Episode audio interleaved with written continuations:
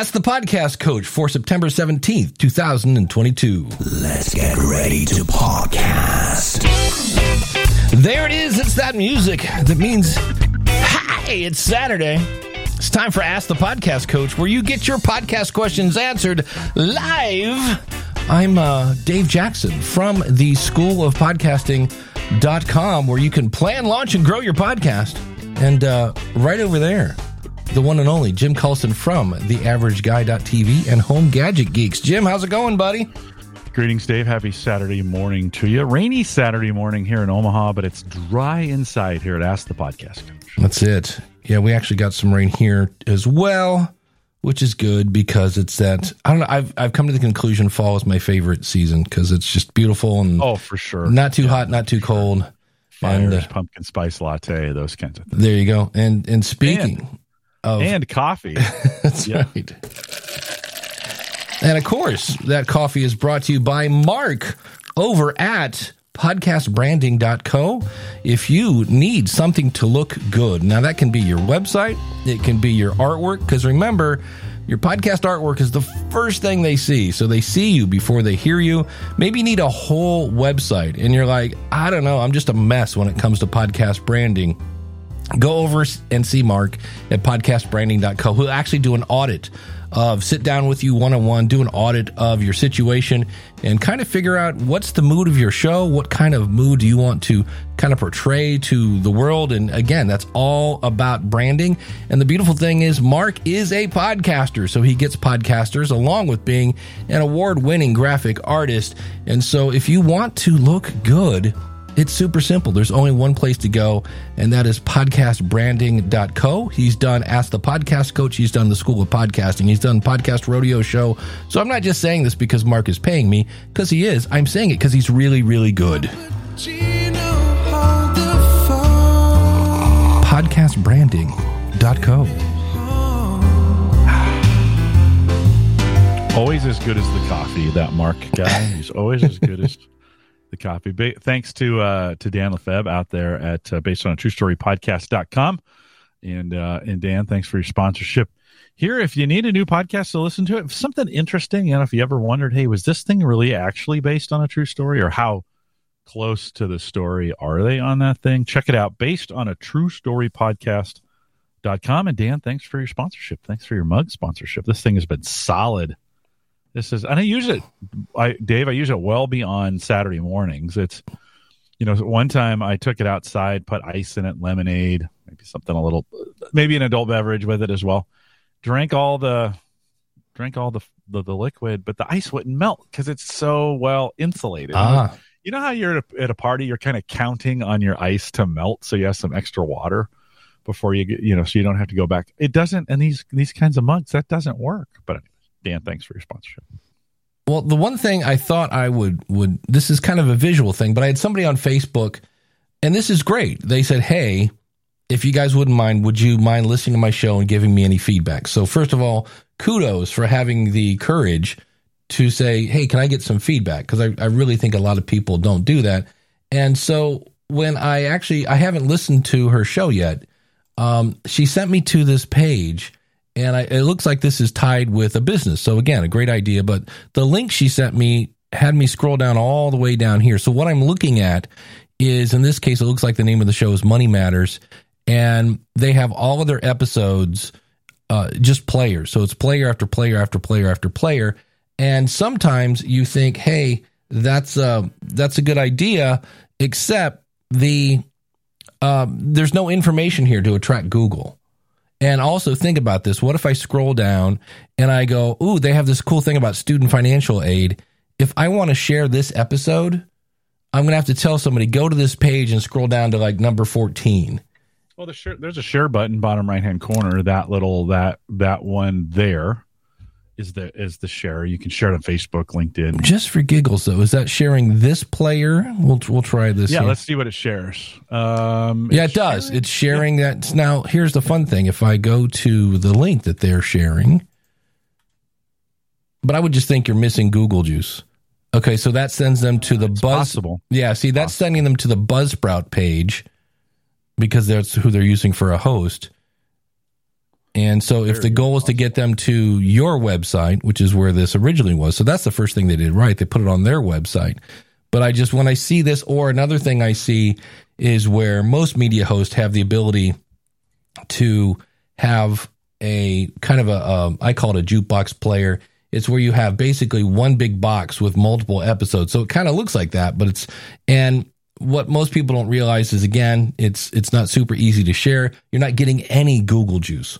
Like in that case, you're none of that is on your actual website because it's an iframe behind the scenes. If we get our nerd on, and so um, that was just the first thing I saw. And I, I always tell people your podcast, think of it a little bit like a blog post with a player on it, and then behind the scenes, of course, you got the RSS to syndicate it everywhere. So. Uh, but that was just my first impression was like, mm, I wouldn't do that. It's not horrible. It's like you said, you can share it. There is an information button there. So if they want to, uh, if I go back here and, we don't really know what Google's doing right now. I mean, they're That's they're on a they're trying to figure out how to block or how, not block, but they're trying to figure out how to de mm, demonetize isn't the word de-emphasized all this Jasper stuff, all this automated mm. text that we're creating. You know, everybody's gone out and writing books using AI and stuff. Oh, dude, I just came back from Content Marketing World in Cleveland. Yeah. yeah. Everything yeah. there was AI. Everything yeah. there was AI. And this one thing was, it was an interesting idea. They said, throw all your old blog posts and stuff into this, and we will use that to create AI. AI will then write stuff based on previous stuff you wrote. So it kind of gets, I guess, some of your jargon. But there was a, just a ton of uh, AI this and AI that. I still say I'm waiting for Frosted Flakes anytime. You know, Tony the Tiger is going to come on and go, they're great now with AI, you know. So it's just like, ugh. so it's a fun buzzword and everybody's using it. Well, okay, but but whether it's real or not real or AI or not AI, it doesn't matter as much as some of the rhetoric coming out of Google about the rankings of mm-hmm. pages, mm. and they're actively trying to, from what I've read, they're actively trying to figure out how do we differentiate real content from from AI generated right. content. And then I, am in the Jasper group on Facebook, so I follow all that, and I, you know all the complaints that they get about. And someone, someone was like, "I'm trying to," come, and they, I, they kind of promised this in their in their literature, like trying to completely write a book just using Jasper, you know, and mm. and you know, I, you know, it, we're no. Re, you may fall on on one side or the other on this uh, content AI driven kind of content. It's really just fancy web scraping, and then they pull it together and have it kind of make sense for you, right? Hmm. they're they're just pulling this stuff from the internet and kind of rewriting it for you is all they're doing, which is maybe what a human does anyways, right? We we go out and do research and read some other things and just rephrase it in our own terms. So I think it'll be interesting to see. And I think if you're SEO conscious, you should probably pay attention to what's coming out of Google about their recommendations or how they're feeling about this new newly minted AI content. I I wonder, Dave, how much new content has been created using that AI versus what was being used before. Is it causing the internet to fill up? You know, that's a good question. Are we getting more content out there? You know, kind of thing. So, I just know I think, Gary says I've been using Jasper sparingly. I have not been using Jasper at all, which is dumb because I pay them whatever ninety nine bucks a month. Yeah, that's a hundred bucks a month. Yeah, like, and I'm, that's a lot. You better be creating some stuff for that kind of ROI, right? Yeah, yeah. My problem is I the stuff is in my head, and I just need to get it out of my head, and so I type it up, and I get done, and I'm like, oh, I I guess I could have, you know, Jasper come in here and add more stuff, but I've already got like I don't know. Writing hasn't been an issue for me. It's unless it's a newsletter, which we'll probably talk about a little later. But um, it is fundamentally changing from a podcaster's perspective. Um, it is changing the way we or the way we could do show notes. And you know, even uh, think like Otter. Um, I can now. I think we talked about this a couple weeks ago. I can drop that transcript in, and then it's going to attempt to make an outline for me. I and you, Go ahead. I think you have a Big Shot Smarty Pants account because I, do. I have the paid. I have the, the ten dollar a month paid account. See, I have. I'm paying whatever it is now. I upgraded for the year. I think it was thirty bucks a month or something like that. and you went into the upper right hand corner and said yada yada yada, and I went in. I was like, oh, that's cool. I want, and I think you said you could show. I heard somebody say in Otter you can show how much like Dave talked eighty percent of the time. I'm like, well, that's not good. Um, and I'm like, either I'm missing the wrong button or or what, but. uh Well, it did say it was in beta, so I'm kind of wondering if they because you go to the um, you would go to takeaways in the upper right hand corner. All right, got little- that. It's the little, little, diamond. little diamond. and when you when you click on the takeaways, the outline should pop out for you. No, And- I have nothing when I click on beta. the. here. Do you want me to? Here, I'll share my. Yeah, share your just screen. 'cause this is riveting for our audio. It is. Our audio folks. okay, let's get uh let's let's get here. So uh we'll go we'll we'll send it back. So this is a transcript. Uh, I just uploaded this yesterday. Um, this has had been having network problems. Had to turn the VPN to get some things working, and then everything went down this morning, which is always fun. But here's the speakers, so you Yeah. can see speaker two and Jim uh, down here, and then if you click on this diamond takeaways, uh, the the outline Yeah. flies out, and it gives me some. You know, I interviewed this gal named Hannah. Hannah's role at Gallup. Hannah's favorite part about the role of a coach. You know, um, my thought is I'll just copy these and and put it in paragraph form and then write a little bit about each one of these so I make sure I'm covering all the topics in the show notes. Hmm. But as soon as I, as soon as I tried to do that for my podcast, I couldn't get the thing. I couldn't get the thing to upload. And finally, I, you know, I, I think I'm having some network issues. But Well, I'll have so to. I'll have to you double. don't see it, huh? Uh, I what plan to- are you on? That's that's what I have to check because I if we go to I'm on the pro plan. Oh, I'm on the well. Yeah, it's still ten dollars a month, ninety nine dollars. yeah here's here's mine here's a transcript of of lunch with Dave and uh, when I click on this I get a whole lot of nothing I you get you have ta- oh yeah, okay yeah no huh. What's so go to your go over to, to your settings there click on you and then go to upgrade plan when you click on that upgrade plan. Because I what- just bought a year of this stuff see what plan are you on Build. I'm on the pro plan. You're on pro? Huh. Get- when I do go there it says beta. So maybe there's maybe Uh, only certain people have it. Only only it's maybe 'cause you're special. That's because they favor me. that's it. Have to email him We go hey throw me in the beta plan kids. You got some fun stuff over there. I want these takeaways. All right, so full circle on that. Now everybody's seen the inside of of Yes. uh, Otter and, and such. Um, takeaways on that. I mean, again, it can be helpful. I I like this. Okay, so transcript summaries versus Jasper AI kind of stuff, and I do like I like the content coming out of AI or coming out of Otter a little bit better because it's you, it's your stuff. It's not Jasper generating things for you. So that that may be at least for me that just seems to be a better option. And it's cheaper. It's 10 bucks instead of a $100 yeah a month. Yeah, that's true. Yeah, it's um it'll be interesting to see. Um here uh DR has something here. Says uh, a newish platform that says how great they are because we are a hybrid of AI and human. There you go. That's that's really the best. But I went to their site and saw their own notes and uh yeah, that's always bad. I um I shared this on my last episode of the School of Podcasting and I might have talked about it here, where if you are using WordPress, don't have the same post open in two posts. Did we talk about that? It doesn't. Say that again. It doesn't make any sense. I had WordPress. I had normally I'm not a guy that has Oh, yeah, yeah. billion tabs open, but I had the same blog post open in two tabs, Yeah. and I fixed all my typos and hit publish. And I saw the second tab when I was closing things down. I was like, "Ooh, I don't want to touch that because I've already published all my changes." And when I woke up the next day, all the typos were still there, and I was like, "How did that somehow?" Hmm. Done because that's one of those doesn't make sense. If I didn't hit publish, it shouldn't have published the typos, but Do you have autosave? Auto auto that might have been it. that- Yeah, so you probably had that that version of the browser in focus and it auto saved it and then when you did go to hit published it pulled the the last auto save version which is the the one you hadn't edited yet. So, yeah. Uh, friends, when you're editing, one browser window at a time. Yeah, that's it. Like make sure you just have one because it can cause, especially across browsers. If you have, you know, say you're you're you're uh, editing in Safari and you've got uh, Bra- a Brave open on another one and they're the same page. Uh, in this particular case, that can really cause I- I- issues with the autosave. Yeah, that was uh that was not a fun way to wake up. No, no, no. Now you should. Well, let's see.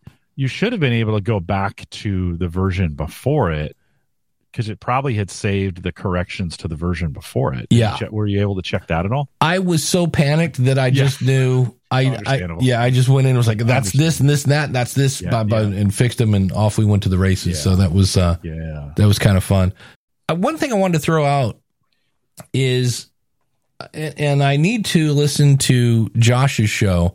Uh, Josh Liston has a show, and it's right in front of me, and I can't find it. But he did an episode about how it's hard to find guests. Oh, that's going to drive me nuts. I will find it um, later. But Josh Liston's a, an awesome supporter, and he put out an episode about how it's hard to find a guest. And I was just kind of like, uh, somebody said, "Hey, I've in a Facebook group, I've been podcasting for over a year, and I've never been a guest on another show." And kind of my thought on that was, have have you reached out to any shows to say, "Hey, I see you talk about topic A. I also talk about topic A. I also have topic B. I can bring value to your audience by talking about this." Uh, it's not a you know, it's not a Yeah. build it and they will come kind of thing. For for the for the love of God, don't do the fakery. Like I was listen, I've listened to your podcast and it's awesome. And this one five years ago.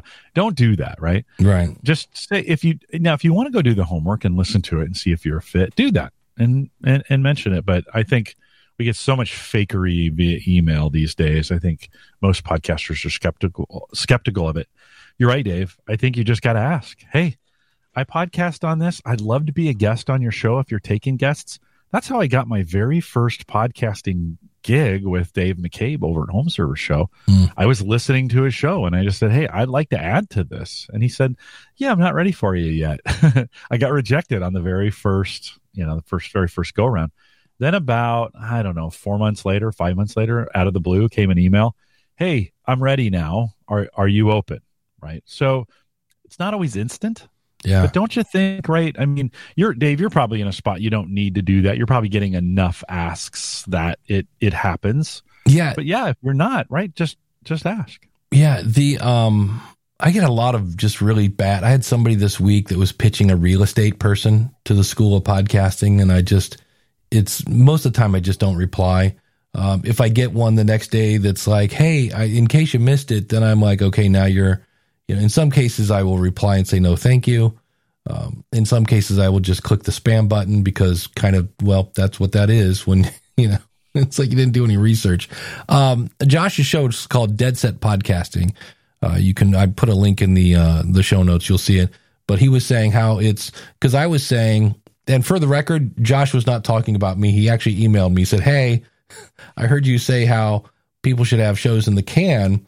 And I find it hard to have shows in the can. I don't know why that is. I wish I did, but uh, he was saying I wasn't, you know, poking at you when I when I did this episode. But I guess that's the question: is because for me, I, I see, you know, there's podcast singular guests plural podcastguests.com. There's Podmatch. There's there's a ton of these things that I'm kind of like, how can it be hard? And I guess the other thing you think about it, Josh is in Australia, and he might be battling because I know any when I was on his show, I got up I think early and he stayed up late to get on that. So that might be a big Probably, probably the other way around you probably did it in the evening, which Yeah. is early morning for them. Yeah. yeah. So that could be a, Yep. a big problem. I, I find when I because I've been using those services to find guests, you know, last week or a, a while back, and I've been trying some folks out and getting some things going in. And I find once I got I got five guests deep, I kind of ran out of guests on those services. Hmm. Listen, there's a if you're an entrepreneur podcast, or if you're a well wellness or well being or leadership, there's there's no end to those Right. that that in the tech genre in the gadget genre that's not as a popular podcast right now so finding those individuals is a lot harder so i had a lot of success early on finding some guests and then i kind of i think i've gone through most of the that that were available you know if i want to have leadership guys on i probably could do that but So it can, it can, Dave. I think it can be a little thin in some areas. If that makes does that make sense? Yeah, and then well, and Dr says, and I, I think, and again, I haven't listened to Josh's episode yet. It says you also have to make sure they can put one word in in front of the other. Uh, they need to be vetted. Yeah, that's. Um, I had somebody pitch me, and I was like, okay, this is close. It was a, a PR person on how to pitch. Like she's, and I was like, well, yeah, we all need. That's a skill my audience needs to know how to do is how to pitch themselves to other shows. And so she got through the okay, you're not related at all uh, kind of hurdle. And so the first thing I asked the person that pitched me, this person about pitching, which I'm like, shouldn't the shouldn't the person that knows how to pitch be pitching? That, that's how many pitches can a pitch if the woodchuck could pitch pitch whatever kind of thing. and I said, I said, can you send me a link to where they were previously interviewed? Because a like dr said i want to make sure they can talk about it. Number two i want to make sure they're not using a blue yeti in another state. I want to make sure they sound good in that whole nine yards yeah. so. Yeah it we we do check um on the Gallup side of things in most cases. Not all but i try to i try to check as often as possible. And then i'll do a call for home gadget geeks. I'll do a call ahead of time. Just if someone asks me like hey can i be on your show? Oh yeah i'm gonna or or i'm asking them let's just do a quick connect and you can get you can kill two birds with one stone. See what their setup is, and then uh, you can um, talk about the content. The, here, here's a bit of advice though: D- don't do the show on the test no. call. No, right? Don't don't do that. I had a I had a guy who I was he was helping me do an interview, and he had had a guest on, and he's like, "Oh, she's ready. This is going to be great." And we have her on, and she just couldn't like she mm. couldn't come up with anything. And we got done with the with the with the call and I called him back and I'm like, what, what's going on there? Like you told me she had great stuff. And he was like, she did. We talked about it in the pre show or in the pre call. I was like, oh, you gave it all away, my friend. You, she gave it all away in the pre call. People are different. If they've said it once and they have to go back and say it again, it's sometimes, not always, but sometimes it's not as good the second time. They like, you know that, Dave. If you got to go back and redo an interview, give some space, right, in between them, because people feel weird doing that. Yeah, the first time I ever met David Hooper in person, I was on his radio show talking about how musicians could use podcasting. So this is, you know, whatever, 16 years ago. And he would ask me a question, and it was just a topic. And I'd be like, oh, yeah, I can talk about that. Because this one guy, he'd be like, no, nope, nope, save it for the show he's like, "What about this? Can we talk about this?" I'm like, "Oh, absolutely," because there's this thing. He's like, "Nope, nope, just just want to know if you can yeah. talk about it." And so, because yeah, I've uh, if you've ever had to do the call of shame because some software oh. ate your interview, and then you ask the same questions, and they're like, it, it just it's just not the it's ick. Yeah. Well, this week I was doing Wednesday night. I was doing an interview. Hit the countdown timer. Then I didn't. You know, I think I mentioned this. Then it didn't. Um, See, this is a perfect example. I'm not sure if I told you this story in the pre-show or did we talk about this when we opened the show. See, this is why you got to be careful about. Did, do, you, do you know? Was it a pre-show or did I say this in the show? Or I didn't. I clicked the go live, but didn't. Oh, yeah, it was pre-show. Yes. Okay. So I clicked the live button and then didn't click, or I clicked the countdown timer, but not the the the pre-show or the go live. So we went seven minutes, and I looked up and it said go live. it's up in the corner up there. And your heart just drops, right? You're like, oh. So we had to do it over again. Second time, a little better on some things, not as good on the others. So, you know, you just gotta you, you don't want to have them give it away. Like they'll they'll want to tell it to you. Say no no no no hold it. hold it. well, we do that to each other in the pre-show. When yeah. we're when we get you know, we connect 15 minutes ahead and then I'll start talking, you're like, save it, Save it. it's good. Yep. Um, yep. Good enough. Good enough. Save it. Gary says finding guests is always a challenge. Sometimes I reach out on LinkedIn. That's a great suggestion right there. Uh, and he says uh, one time I reached out on the webinar contact email and actually got the uh, the lady to come on, and she was awesome. It takes effort though. Yeah, it's um that's one of those things where if you think about it, Jim, I mean Jim, you said it. It's uh that's weird. I deleted the well here we'll go to Gary's second comment. I'm in the, I, I starred his comments so it wouldn't get lost in the chat. Yeah, yeah. And when I unstarted it, it disappeared. I was like, wait, how do I get it off the screen now? He said, I once, um, was basically interviewing a, a, guest was a CEO of a nonprofit and they couldn't find the office to do the interview. Yeah, that's again going back to Jim's point of and eh, not a bad idea to you know do a test call. But uh yeah, if we you know cuz we talk about niching down and if I'm now instead of doing a weight loss show, I'm doing a weight loss show for men who are over 50, okay, that also means I've kind of narrowed down the number of people. Like I might have a great guest that's 35 and I'm like, "Sorry, you need to have more fat and more, you know, age in your your mix or something like that. So that might be another issue when you're, you know, the the cool thing is that you've niched down so when people hear your show they're like that's for me and that also then limits the number of people potentially, right? That could be on your show. But um also I, it, go ahead, Jim. Let, let, me say one more thing. The uh, around this don't be afraid to have guests back. Like yeah. I think we think it's it's a one and done. I mean, you know, I I've got a couple rotating ones. Uncle Marv is one of them. Uh, that's here in, in chat from time to time, and I I have them on about every six about every six weeks or six to eight weeks because they're they're good. Like there's no there's no law that says you have to you can only have them on once. If they're good, invite them back, and then ask them in the interview. Like when you get to the end of the show and you're still recording, say, "Hey," if, and they were really good. Say, "Hey, if I asked you to come back, would you say yes?"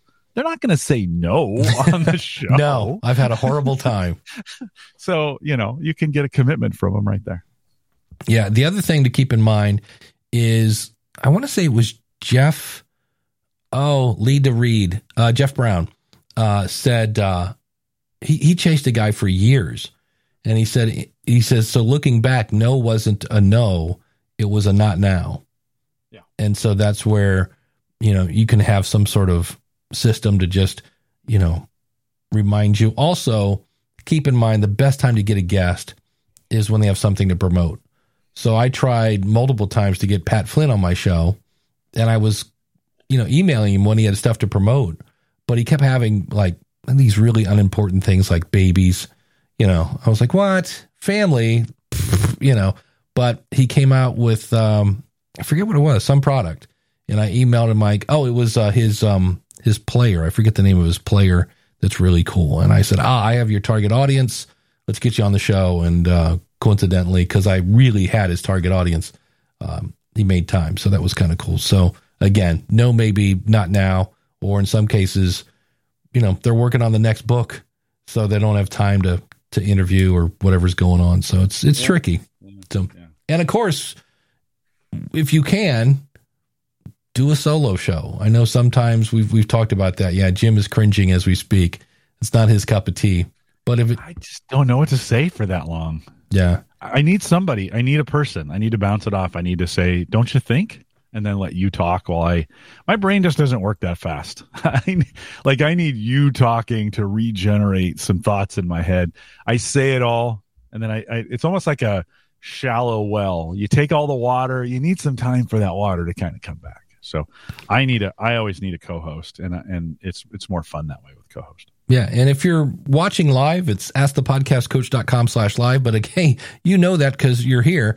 Uh, you can ask your questions there in the chat if you want to jump in. We on that other that other thing? Yeah, we're on askthepodcastcoach.com slash join if you want to jump into the video. And if you're on, if you're one of the 21 people watching on the Wisdom app, uh, feel free to, and I need to do this. This was when I started this this morning. I'm like, oh yeah, I was going to go in and figure out how they raise their hand or ask to be yeah. on the stage. I'm not sure what the verbiage is there, but if you should get a little phone holder for your desk. I do. That does that and it that sits sit it sits right here where you can see it. Yeah, so I can oh, see good. it and it charges it because the last thing I want to do is sit there and look up and go, oh, we have a caller. Oh, my phone's dead. That would be that would be bad. Uh, the other thing I thought we could talk about that is just one of those things that I am, I have one. I collect email addresses. I have the world's easiest newsletter, and yet I don't publish it. Uh, newsletters are just one of those things that, and here's why newsletters are cool. Typically, we want people to do something, whether that's, you know, join Patreon, um, buy a book, join a course, tell a friend, whatever it is. And the cool thing about a newsletter is they're one click away, assuming, of course, that you got them to open it, which is a whole other, you know, ball of wax. but they are one click away. And I am amazed at how bad I am at not publishing. Because here's my newsletter. It's like the first opening, and I have this as a um, template. So it's like what I've been up to. So like if I were to type this up, it'd be like, hey, I spent this week at Content Marketing World with Rob Walsh. It was a lot of fun. Did this and that, blah blah blah. Here's what I learned. Big takeaway. Uh, and then it's like, and here's um, here's what I've done with podcasts. So here's last week's Ask the Podcast Coach, School of Podcasting, any podcast I've done. And then there's this section it's like what caught my eye. And I was like, hey, I saw this cool little bright shiny thing. I might be looking into this. Here's what I'm reading, and we're done. So it's literally like a paragraph and a half, if that, and a bunch of links. And people have said, "Wow, I really like your your uh, newsletter because it's made for skimming.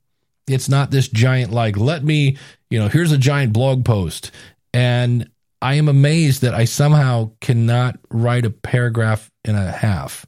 And I'm like, hmm. So, Jim, you probably do a newsletter for Gallup, right? Of some yeah, sort. we do. Yeah, we actually do a couple of them, and um, it you know we have a team that helps. And so if you're if you're doing this on your own, you know you, you got to make sure you know the content creation bit is I think hardest for most people. Now the first one or two pretty easy because you have a lot of stuff to say. And maybe the advice is don't give it all away on your first newsletter. LinkedIn has made this easier, right? They have LinkedIn has this automatic newsletter thing now. Have you seen that? I've seen that because all of a sudden I got five things in my email that's like, Yeah. "Do you want to?" And I was like, "Oh, I guess I need to go over and make a School of Podcasting newsletter on LinkedIn." Well, if you have a if you're sending out a traditional newsletter, you could repurpose that on LinkedIn because it only goes on LinkedIn for, for Right. those folks, right? So you could repurpose it there. It's a way to do it. I get, I bet I get five invites for newsletters a day yeah, from people. I hang out with these certified and, and coaches around the world. And they all have newsletters, right? But couple couple words of advice on this one. Like I said, don't give it all away in the first newsletter. Like don't write a gigantic. That's the tendency, people. Even in the first couple, I would also like when you think about a podcast. When we we always say do write out ten episode titles. I would write out ten newsletter titles. What's the key piece of content in the newsletter. Our newsletter has one kind of key piece of content, and then everything focuses kind of around that. And I would say if you don't have five or ten things that come out come out right away, well, you probably don't. You have a newsletter that's sustainable. Dave, I don't know about you. I've started and stopped newsletters dozen. It's got to be at least ten times. Have you? Have you struggled? Have you started and then it just yeah. I mean, comes and goes? my original podcast was I had probably 1500 people on a list for musicians and I was just writing blog posts but those would go out as a newsletter. And then somebody said hey you should turn this into a podcast. And I was like what's a podcast? And so it was really and and here's the thing too. I, I saw this at content marketing world. Um it's a stat that that Rob and I both love Rob Walsh from Libsyn is for every 2000 blogs there is one podcast.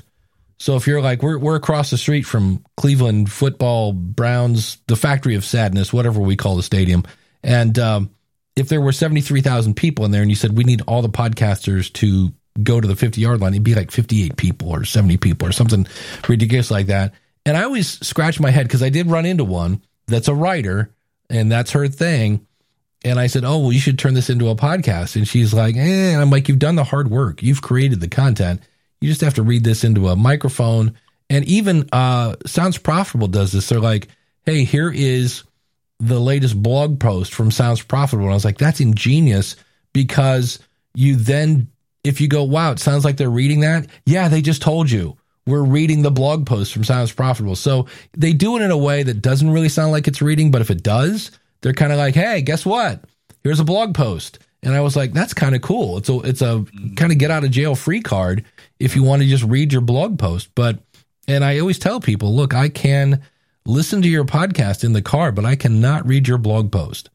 And uh, so, but the the thing that drives me nuts that I again I just need to we've we've talked about this a few times. I need more margin in my life because I'm always saying I'll do that in a minute. And one of them, I have ConvertKit set up to take my feed from the School of Podcasting, take my show notes and put it into a newsletter, and it sits there and waits for me to go, yep, go ahead. Which I love because, again, the typo scenario we we're talking about earlier, I was able to fix those in the newsletter, but it's uh, it's tricky, and I I just need to, you know, I, here's why I had somebody sign up for, for the School of Podcasting that used the coupon code newsletter. And I'm like, hello, do you need another reason why you should have a newsletter?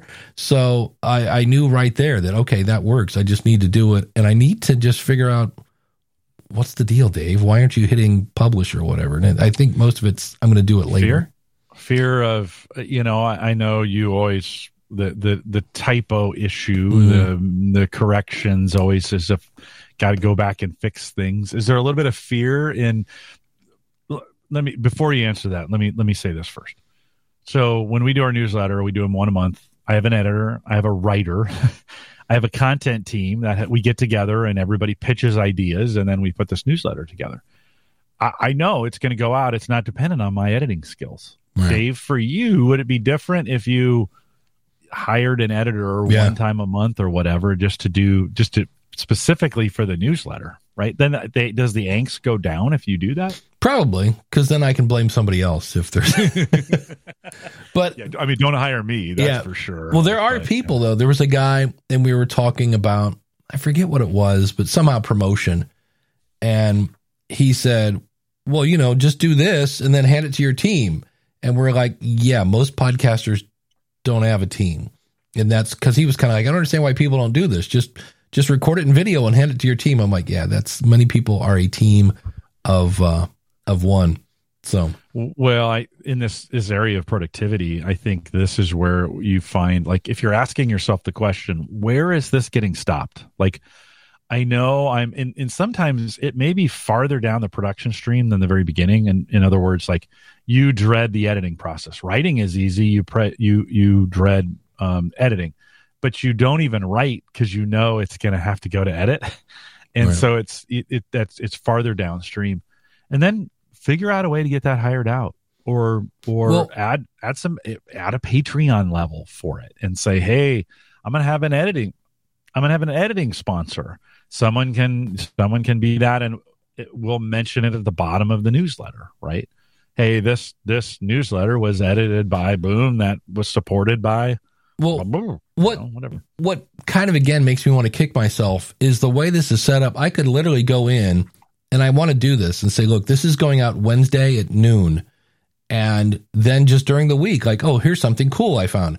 Copy paste into the newsletter, save. It's going out Wednesday at noon, and then if whatever I put in there goes out at Wednesday at noon, if I don't add anything to it, that first paragraph should have some sort of value in it, and that way it goes out regardless of uh, you know whatever goes on or or I don't know. It's just one of those things. I just need to make it a priority because, like I said, somebody signed up and I was like, well, that works, you know. And so um, Dr is saying, wait, so if you have a branded podcast, should you have a newsletter? Or if you have a newsletter, should you have a podcast? Yes and yes.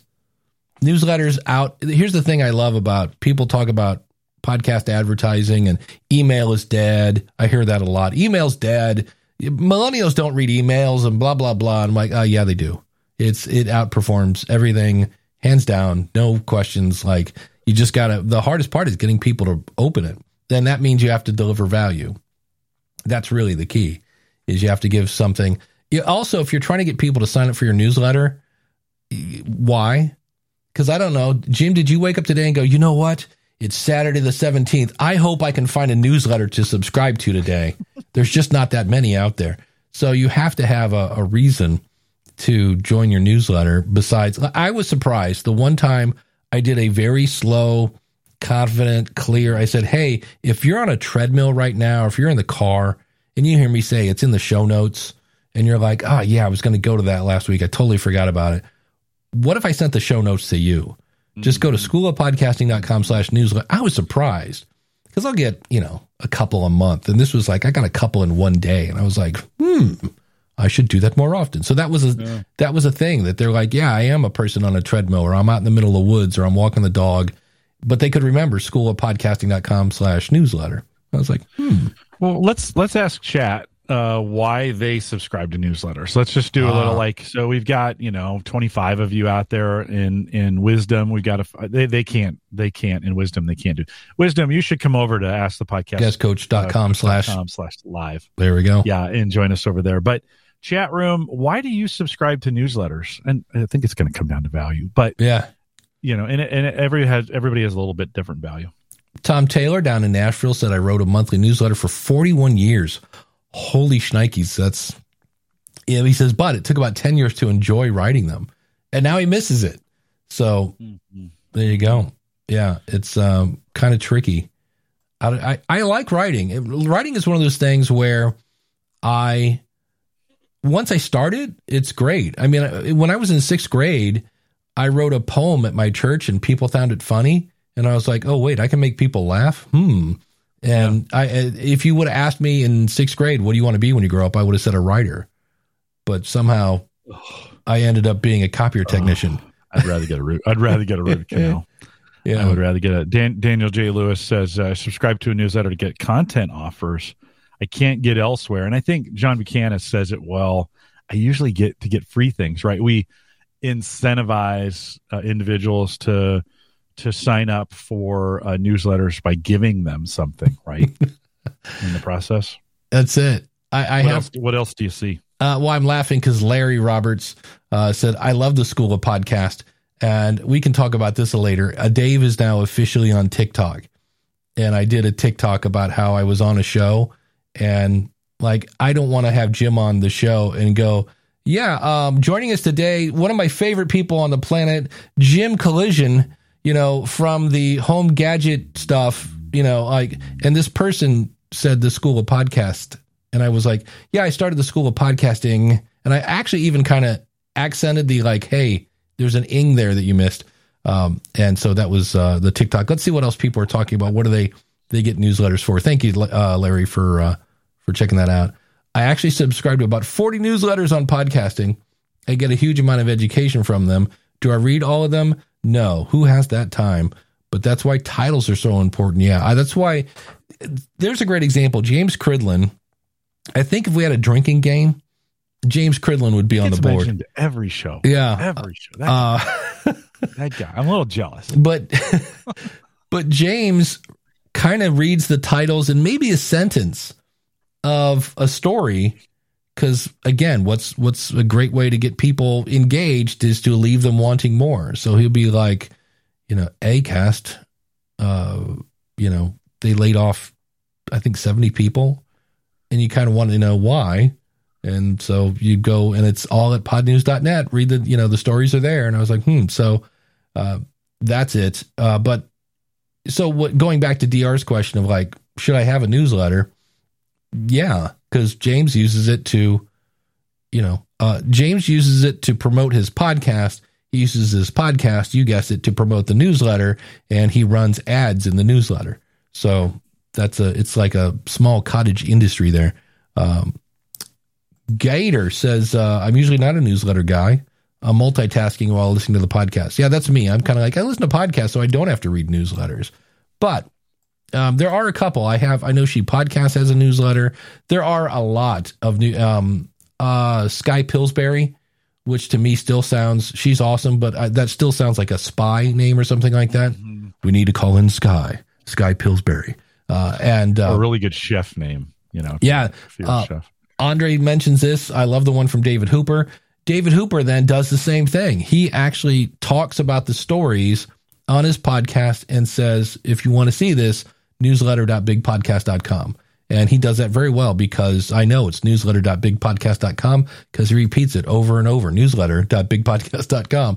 And that's the sole purpose of his show. Why? Because people click on stuff in newsletters once you get them to. Uh, There are readers. We're not them, Yeah. obviously, but there are folks who love to get reading. I think uh, John needs to get some. John Buchanan needs to get a little counseling. He says once I receive the free thing, then I wait a couple of months, then I unsubscribe. He is a monster. No, that's what I do. There are times when I've, uh, you know, if it's a, a lead magnet, I will download it, get it, look at the lead magnet, and then based on the lead magnet, I will unsubscribe because there are times when it's like, hey, we got this cool free stuff. It's the best thing since sliced bread. And you're like, uh, you know, um, yeah, Jim needs more coffee here. The, uh, I, I get the lead magnet. I'm like, meh, wasn't really that cool. And I'm like, if the lead magnet wasn't that cool, you know, the other thing that's driving me nuts is, and I, there, I don't know if there's a fix. Uh, I won't throw her name under the bus, but I was on somebody's newsletter. I actually bought a product of hers. And I'm here to tell you, I cannot get off her email list. I've unsubscribed no less than three times. And I'm tempted to reach out because I like this person to say, hey, you, you might want to double check some things here because nothing against, you know, like I've got what I needed. I've given you, I've given you my money and all that stuff, but uh, I can't stop. You know, you're still pimping stuff to me. Any chance I can uh, can get off that list? So, um, Saint Clinton says, I don't subscribe to newsletters from podcasts that I listen to, as I usually forget to subscribe. Yep. As listen to a podcast while doing something else, and I don't think about it later. Also, on my website on in WordPress, ConvertKit has a plugin that will add a sign up for the newsletter at the bottom of every post, which is again kind of handy at times. So that that's where I get the trickle of people coming in. Another tip that I do for newsletters is you're like, ah, lead magnet, that's something to make. These don't have to be like giant creations. I have one on, I, I still get people that sign up for the newsletter to learn how to take phone calls on a podcast.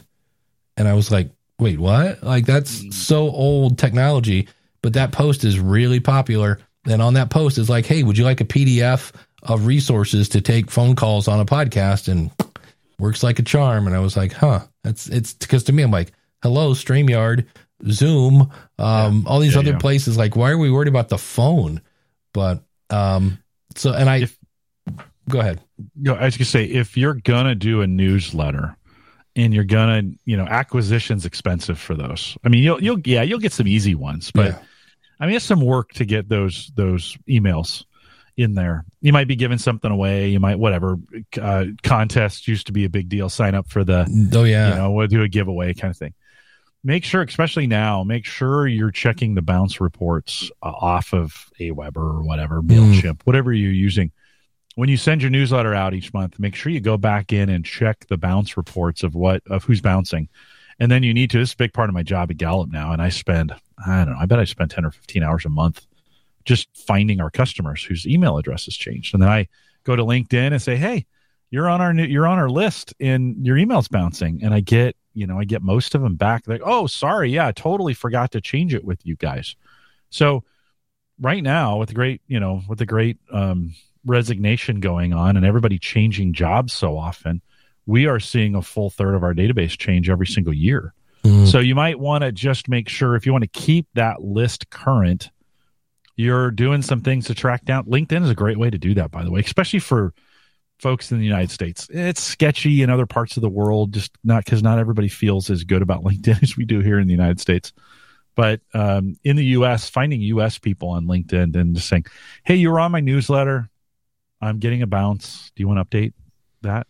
I think that's. Don't you think that's appropriate, Dave? I mean, that's that's not too too spammy. I'm in your face. I'm trying to make. You, don't you think that's appropriate? Yeah, absolutely. I always turn on double, what's it called? Double opt in. Like they have to, Yeah.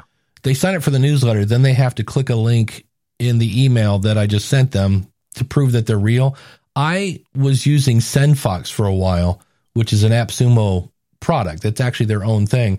And I had a ton of people from Russia sign up with really janky emails. Why I don't know, to be honest with you.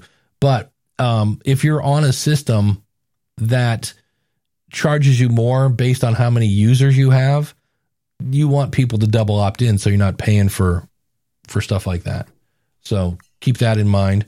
Uh, the other thing before we run off to uh, thank our awesome supporters. Oh, Gary has a point here. We're going to launch a newsletter, but we could not get our execs to commit to submitting articles. Yep, that's uh, we talked about that post show.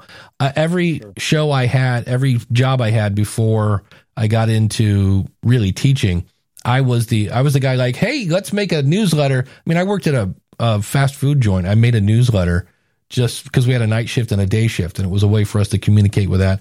Uh, one newsletter thing, uh, Randy Cantrell from the Yellow Studio uh, here in uh, Dallas, Texas. Uh, I I've always been a subscribe to his show. I'm listening more now. Why? Because I get an email from Randy that says, "Hey, there's a new episode out." It's already on my phone. Like it's there, but it's you know in some cases lost amongst the 8 million other episodes that have downloaded. I'm like, oh, let's see what's yeah. going on with uh, such a good idea with Randy. So, well, that that plays to Dr's question, right? Because he Randy went from nothing to to weekly or whatever whenever he posts it, right? Yeah. Talking about frequency, Dr says, can you speak to the frequency of newsletters and effectiveness on how often it goes out? Some send weekly, some do every other week. At Gallup, we do once a month. We find 12 a year is just fine for what we're trying to do. So, Dave, I'll let you weigh in on this, but I think like everything, one, how much can you write? Two, n- not just from how much, but do you have enough content to write it on a frequency that's more than they're expecting? So, like, do you have, if you're doing a weekly, right, you got to have 52 weeks of content. Do yeah. you have it?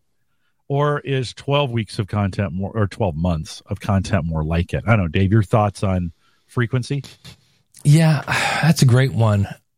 I don't know of any one that I'm subscribed to that's more than weekly. Cause that, that just a point is like, look, I just heard from you. Off with you. Um, good day, sir. So, but I think again, it also boils down to value. Like if you were giving me something every, like if I had, like if AppSumo had a newsletter and they emailed, which I'm sure they do, and they emailed me every time there was a new tool out, and I could say only show me these kinds of stuff. I would be uh, broke basically. I'd, I'd, be buying new tools that I don't need on a, a, daily basis. So I think it kind of boils down to that.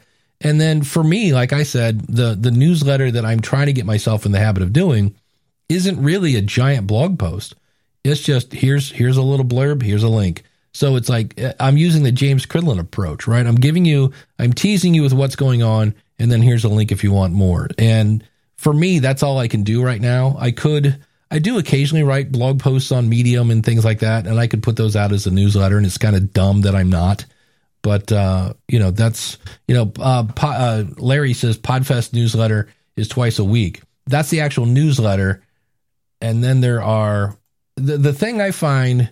It feels like it's every day. Yeah, because the, there's the newsletter, and then there's the hey, we have a sale going on I, I do hear from Podfest a, a, lot, and the problem with that is if it's it's the whole left jab jab left hook kind of thing.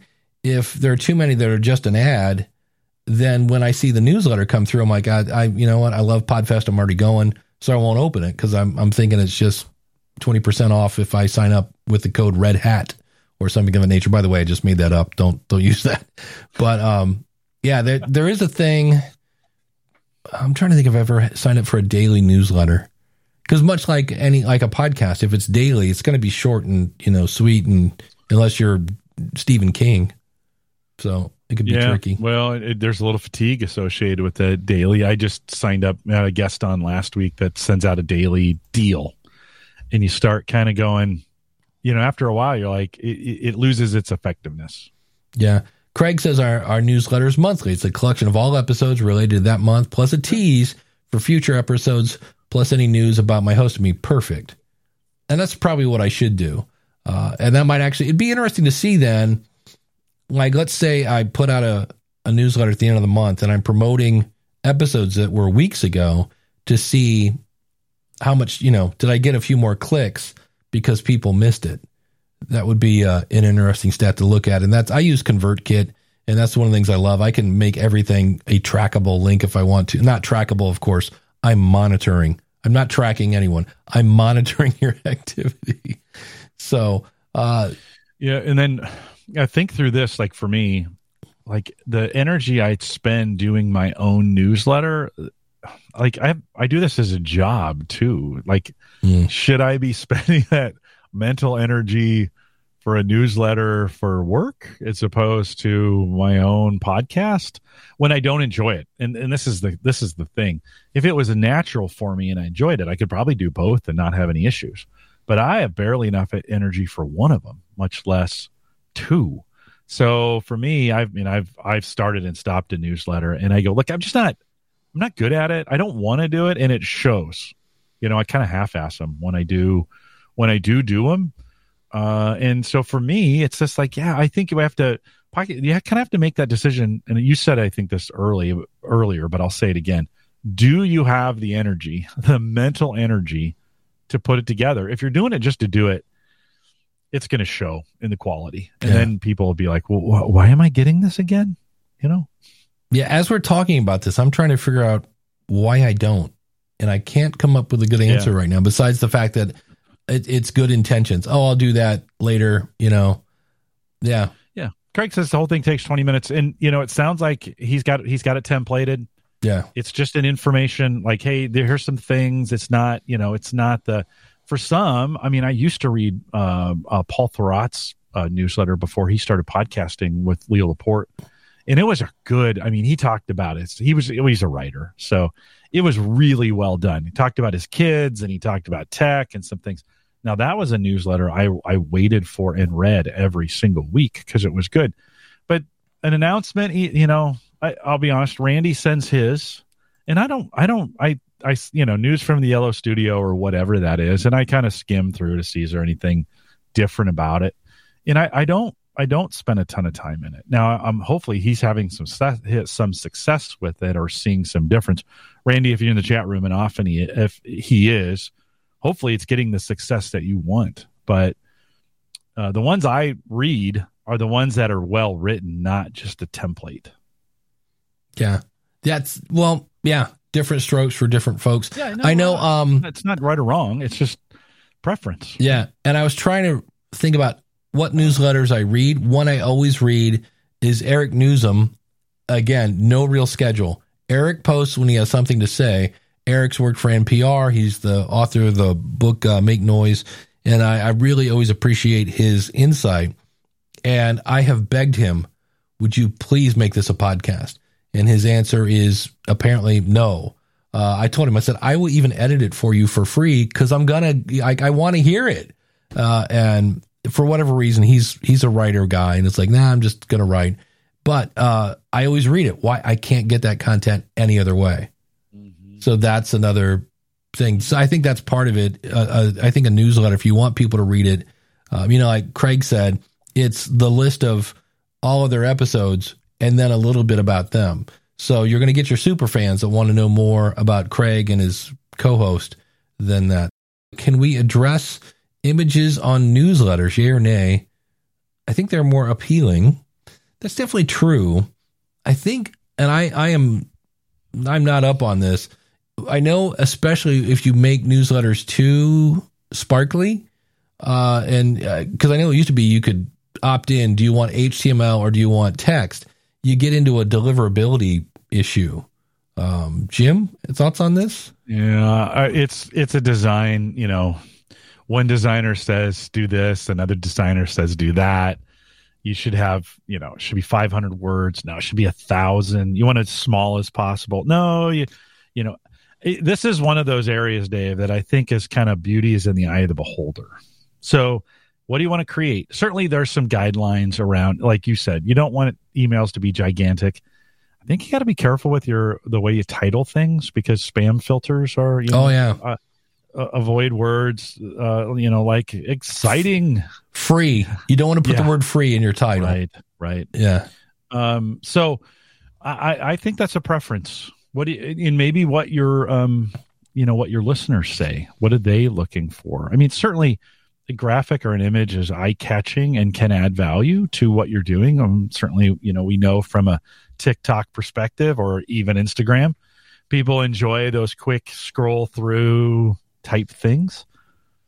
Uh, but I, am not sure you know I, you talked to 10 different designers uh, 10 different content creators they're going to give you 10 different answers. Yeah it's true yeah, I I agree. I I always I think uh, when I was using SendFox, I'm not anymore, but they had a cool way to make a button, and it just made it stand out because the rest of it was text. And I always break them into headings. Like they don't give them one giant big block of of text. Nobody's going to read that, and by that I mean nobody, nobody. is going to read that. Yeah. But break it uh, into sections with headlines that let people know because people don't read; they skim. and when they see a good headline or subheadline, it lets them know, oh, I should probably read this. So it, um, I know a lot of um, newsletters have templates and things like that that make everything pretty. You know, try it one way, see if it works. Try it another way, see if it works better. That whole nine yards. Go from there. Well, this is where you check. You know, sometimes um, you get a note back from a email host provider that says it's been blocked due to spam. Yeah, and then you know, like, oh, okay, whatever, whatever, and they won't tell you why. This is frustrating. They won't tell you why, but um, then you kind of know. All right, I need to start looking at what did I just send, and then bounce that up against. You know, there's there's a lot on YouTube. There's a lot of learning out there around this whole idea of sending sending emails and and titling and some of those kinds of things. The problem is it changes so frequently. Oh yeah, because you know, they're trying to keep up with the spammers. Spammers start to do stuff. They adapt the the algorithms, not the AI, the algorithms to to to adapt. And so uh, us poor part time or or whatever folks trying to figure all this out get left in the dust.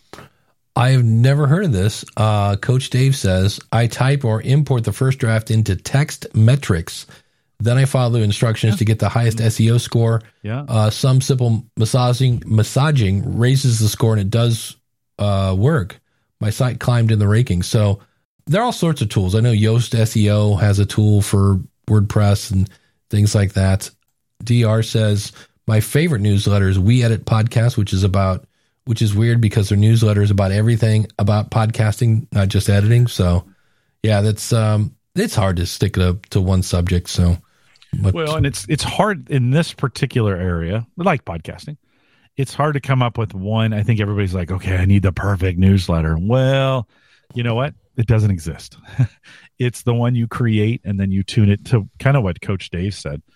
You you tune it you know, I'm sure what what Coach Dave does to tune it to the SEO score takes a little time.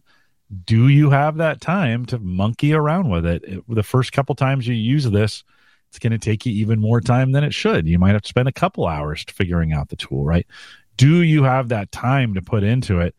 And is it bringing the value that you're hoping for? You never know until you do it. This is the maddening thing about it. You can have a great newsletter.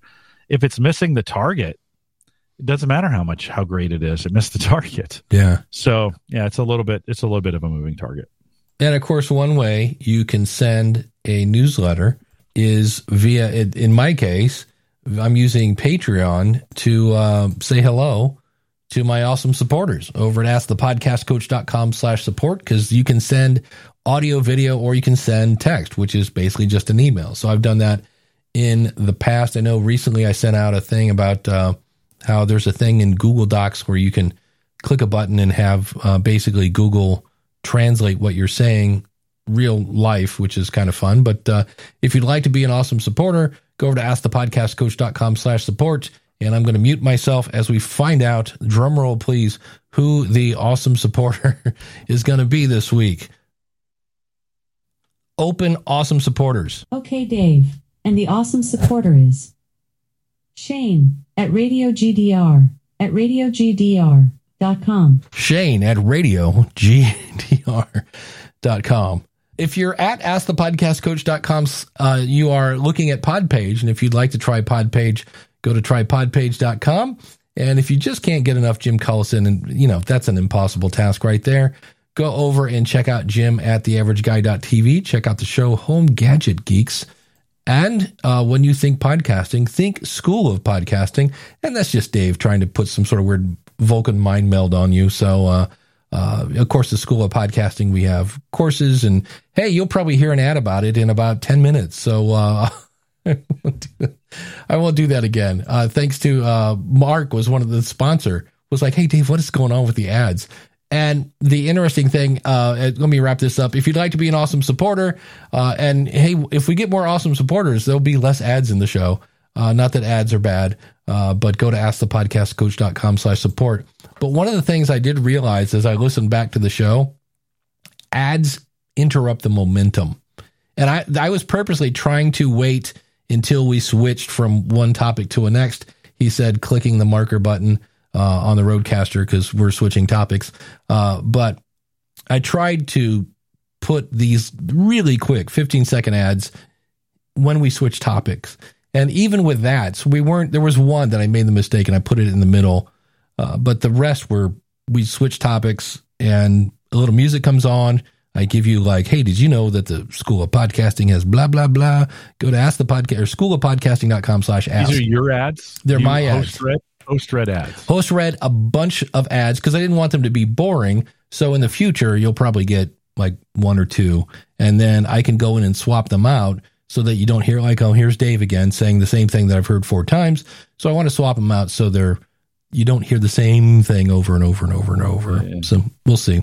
Uh, but it was just one of the things where I I had some people say, why don't you promote the School of Podcasting more on Ask the Podcast Coach? Like you're giving a away free podcast consulting. You're in many cases consulting your competition. Like you should get something for that. And I'm like, well, I do. I have a Patreon. And they're like, yeah. And I just heard where you lost a couple. And I'm like, that is true. And I was like, well, let me play with this, and uh, maybe I should be promoting the School of Podcasting more. So How do if I wanted to sign up for Patreon, which I already have, but if I wanted to sign up for Patreon, how would I do that? ask the podcastcoach.com slash support because not only there you can you can support us via patreon you can uh, just send us a, a gift via paypal you can buy dave's book and if it was available you could sponsor jim's mug so It's not available. Dan has it locked. Up. He has it locked- up tight. Yeah.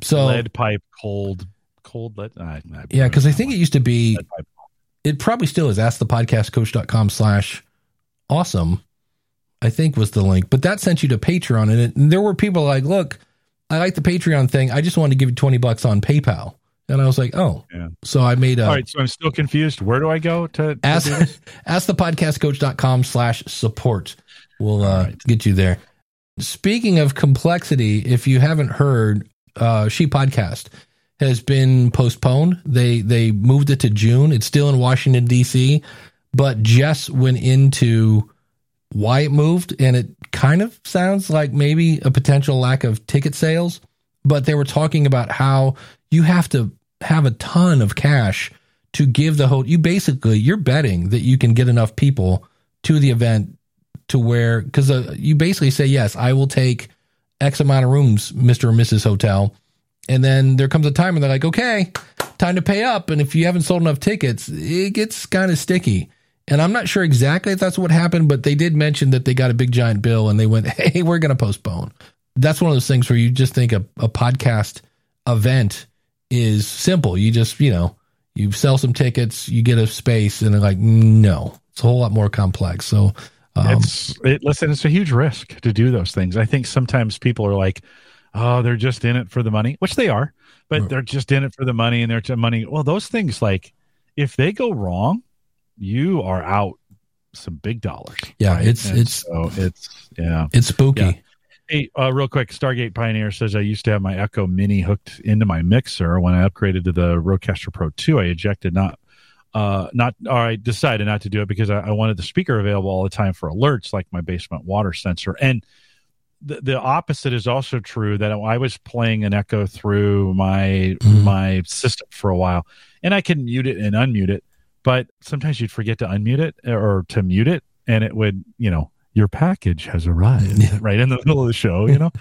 so you have to be careful of those things too if you're going to have those devices. You know, the the alerts, do doo, you know, when a package arrives or when there's thunderstorms, which we're having right now, and so there's all these alerts going on all the time. So that's the other drawback to tying Dave to your point, which was my point. Tying that into the system is a little more complicated than just plugging it in.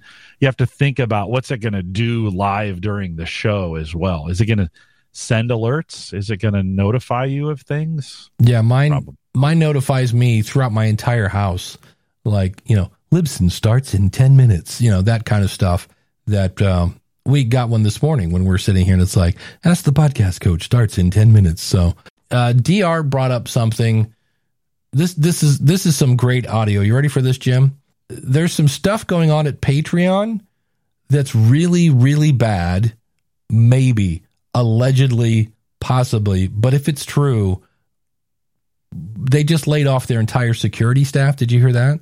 Their their entire team, they just Patreon? went, yeah, at at Patreon. They're like, uh, everybody that's in security, there's the door. and they're not really saying much, but uh, there was a, a tweet that insinuated that there were pictures that are really inappropriate. And Patreon allegedly, you notice how I'm being very legal here, Yeah, yeah, yeah. was insinuating that, hey, if the Patreon account is hosted by somebody that's 18, we're good. And it's not us, it's them if they're posting pictures that they shouldn't. Ah, gotcha. and it's kind of like, ooh, that's icky. So just just be careful. I, I, I don't know what to do, you know, 'cause- but I can see where people are like, well, if this, uh, it's just going to get, there's no, mm, they need to come out. Jack, uh, whatever his name is from Patreon needs to either address that. And we need an, we need a, um, a reporter to do some investigating because the allegations are huge. And if they're Sounds true, like Cridland should do it. yeah, that's me. I was like, come on, Jim. Come on, come on, James. Let's get on this thing. Let's do some investigative reporting.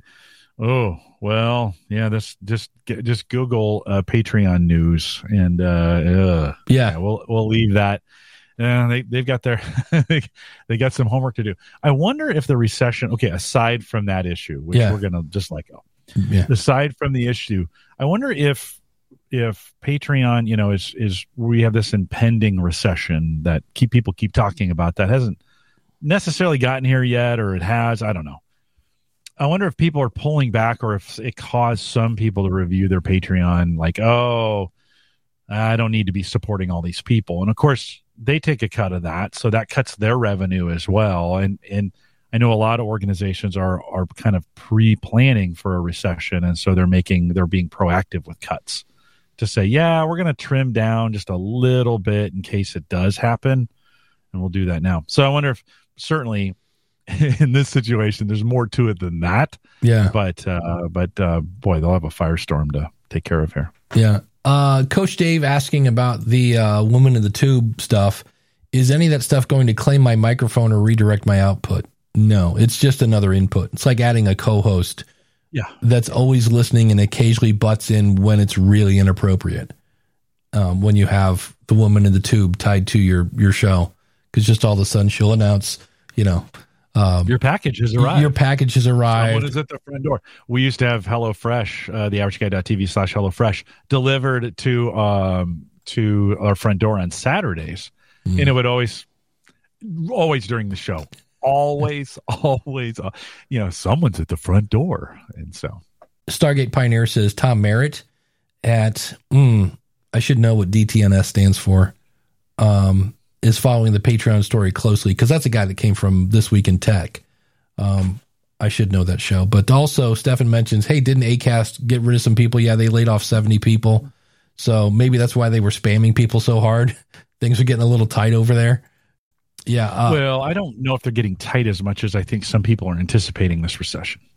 You know, they're like, hey, it's going to get tight. Let's do this. Let's be preemptive, pr- proactive, preemptive. There we go. Let's do that now. Yeah, uh, here's a great question. We're talking about newsletters. What what do you know what uh, you're using at? Uh, I use MailChimp. yeah. I've tried. I've tried many. The one I really liked because it was affordable and they had a great uh, feature set was MailerLite, except and they had just moved. Now it might be better now, but they had moved to like this new user interface. And again, I'm writing a paragraph with a link, paragraph link, if that, you know, sentence and a link. And it was taking me 20 minutes because I had to wait for the screen to kind of refresh and stuff. And it just came to me that look, I'm I'm wasting a lot of time on this. This should take me 5 minutes and it's taking me a half hour, 40 minutes. And I went, I'm saving 10 bucks maybe a month by not using something like ConvertKit uh, which is kind of costly when you get a bigger list, but I don't have that big a list right now. And I was just like, this is dumb. Uh, my time's worth more than the, the 10 bucks I'm gaining. So I, I dumped them and moved to ConvertKit. I've used them all. I've used MailChimp. I've used Aweber. Um, I like that ConvertKit has a thing where I can tag people. So if I have a, what do you call it, a lead magnet, and the lead magnet is about podcast equipment, I can tag them as a podcast equipment. And then if I want to send out a thing, hey, the Zoom PodTrack P4 is on sale for 150 bucks. I can tag everybody who's interested in podcasting equipment. So that's why I like ConvertKit. They're all good. I mean, there's not really a, I try to stay away from like, you know, Ben's house of email. You know, some guy that just started off in his basement. House of email horrors is kind of what it turns out to be. Yeah, I think any of those services now, it's pretty. We're, that's a pretty mature space, right? We're down to a handful that are doing it really, really well, and so it's a pretty easy. Mailchimp was easy uh, Yeah. to do. Aweber, I, I- I've used both of those, and those have been easy to use. I too would post those newsletters to my site, so I take the newsletter, turn it into a blog, and then post it in the newsletter section of the site in case anybody wanted to see it. It's not a secret, you know. You can Well, that's another one. to your site as well. Or maybe it is a secret. Yeah. don't post it to your site. Uh, wow. DR is, is pulling off old, I believe this is an old Steve Martin's joke. Fred's Bank. Yeah. I, again, if you have an option where it's like, would you like this newsletter posted to the internet? Sure. Because you got links in it. And I don't know how it's going to be. It's on some weird thing, but like, okay. So um, here we go. I've never heard of this. Larry chiming in with a three point shot. Check out Beehiiv. B E E H I I V because you know eyes were on sale. Um, it's my personal favorite. Yeah, uh, and Dr says yes. Uh, now you know how old I am. That's all right. Back when Steve Martin used to do stand up. I don't remember Fred's Bank. Oh yeah, I do remember getting small. there was getting small. There was my Ramblin' favorite Man. when I'm when I'm when you're like 13, 15 and one of his lines was simply he just stopped and went, "Okay, hey, grandpa bought a Yeah. rubber." And I was like I'm like me and my friends are dying. I'm like, "He said rubber." I So, know. Uh well, are we ready? Let me uh we should probably do this. It's time for the bad pitch of the week. oh, This was segment here. this was in- podcast this was in Facebook, and a guy goes into the I think this is podcast movement Facebook group. Who wants to do a video call for YouTube and podcast? That was it. That was the pitch. And of course, people then replied and said, "Topic." Yeah. And I was like, yeah, you might want to throw in what you're trying to podcast about. One strategy a friend of mine did, he's doing a, a podcast about the Chicago Bulls. And he went to, he just Googled Chicago Bulls on YouTube. And there was a person who had a really popular channel. And he reached out to the guy and said, Hey, I'm doing this audio podcast. Would you like to be a co host? And I was like, that is because the guy's like, yeah, I've been thinking of getting into podcasting. And so here again, the podcast is going to promote the YouTube channel. The YouTube channel is going to promote the podcast. It's the best of both worlds. It's chocolate. It's peanut butter all together. Dogs and cats living together. Uh, it's old Now wait a movie minute. quote You week. just mixed Caddyshack and Ghostbusters. You you did the you did his voice as the the the gardener That's in true. Caddyshack, but you did the quote from Ghostbusters. Same guy, This is the same guy, different voice. Bill Murray, who doesn't have a Man, that manager. was meta. yeah. That was meta. Uh, Let Yeah. me see if I have anything else here. As we got five minutes. Um, oh, we'll save that one for next week. I wish we could say the other quote because there's another right before that. There's another quote where he says, "Hey, mm here Yeah, is saying this. it's true. This man has no." And I won't add that in there, but can't say that because then we'd have to put explicit. on that. Well, um, That's my favorite quote. there we go. We're you know what? We're just going to wrap it up early because I'm looking All at it and everything we have is like, ah, you know what? That's good for next week. Ah, that's good for next week. So, Jim, what is coming up uh, on Home Gadget Geeks? Yeah, my good friend Gavin Campbell, who's one of those hosts that I get back on a fairly regular basis, a guy I found a year or so ago, and, and he's coming back on.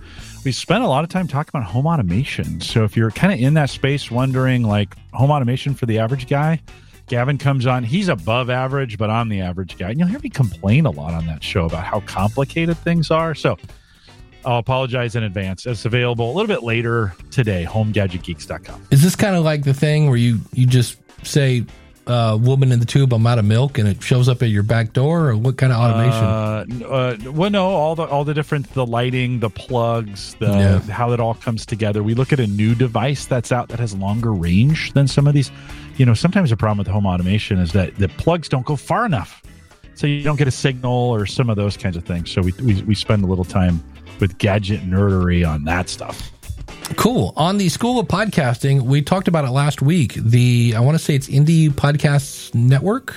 Nope, that's not it, but it's something like that. Sunny Gault will be on the School of Podcasting, and because she's the person behind it. And I was like, well, what is it? And we kind of did a who, what, why, when, and where, and that whole nine yards. That is coming up along with other chocolatey goodness things on the School of Podcasting.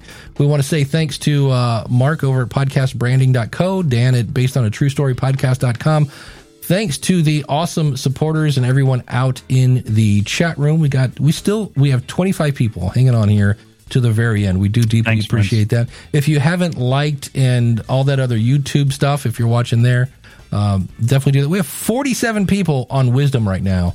Holy cow. So, yeah, hit the like button, and uh, we will see you next week with another episode of Ask the Podcast Coach. Now's the time mein Sprockets wenn wir dance.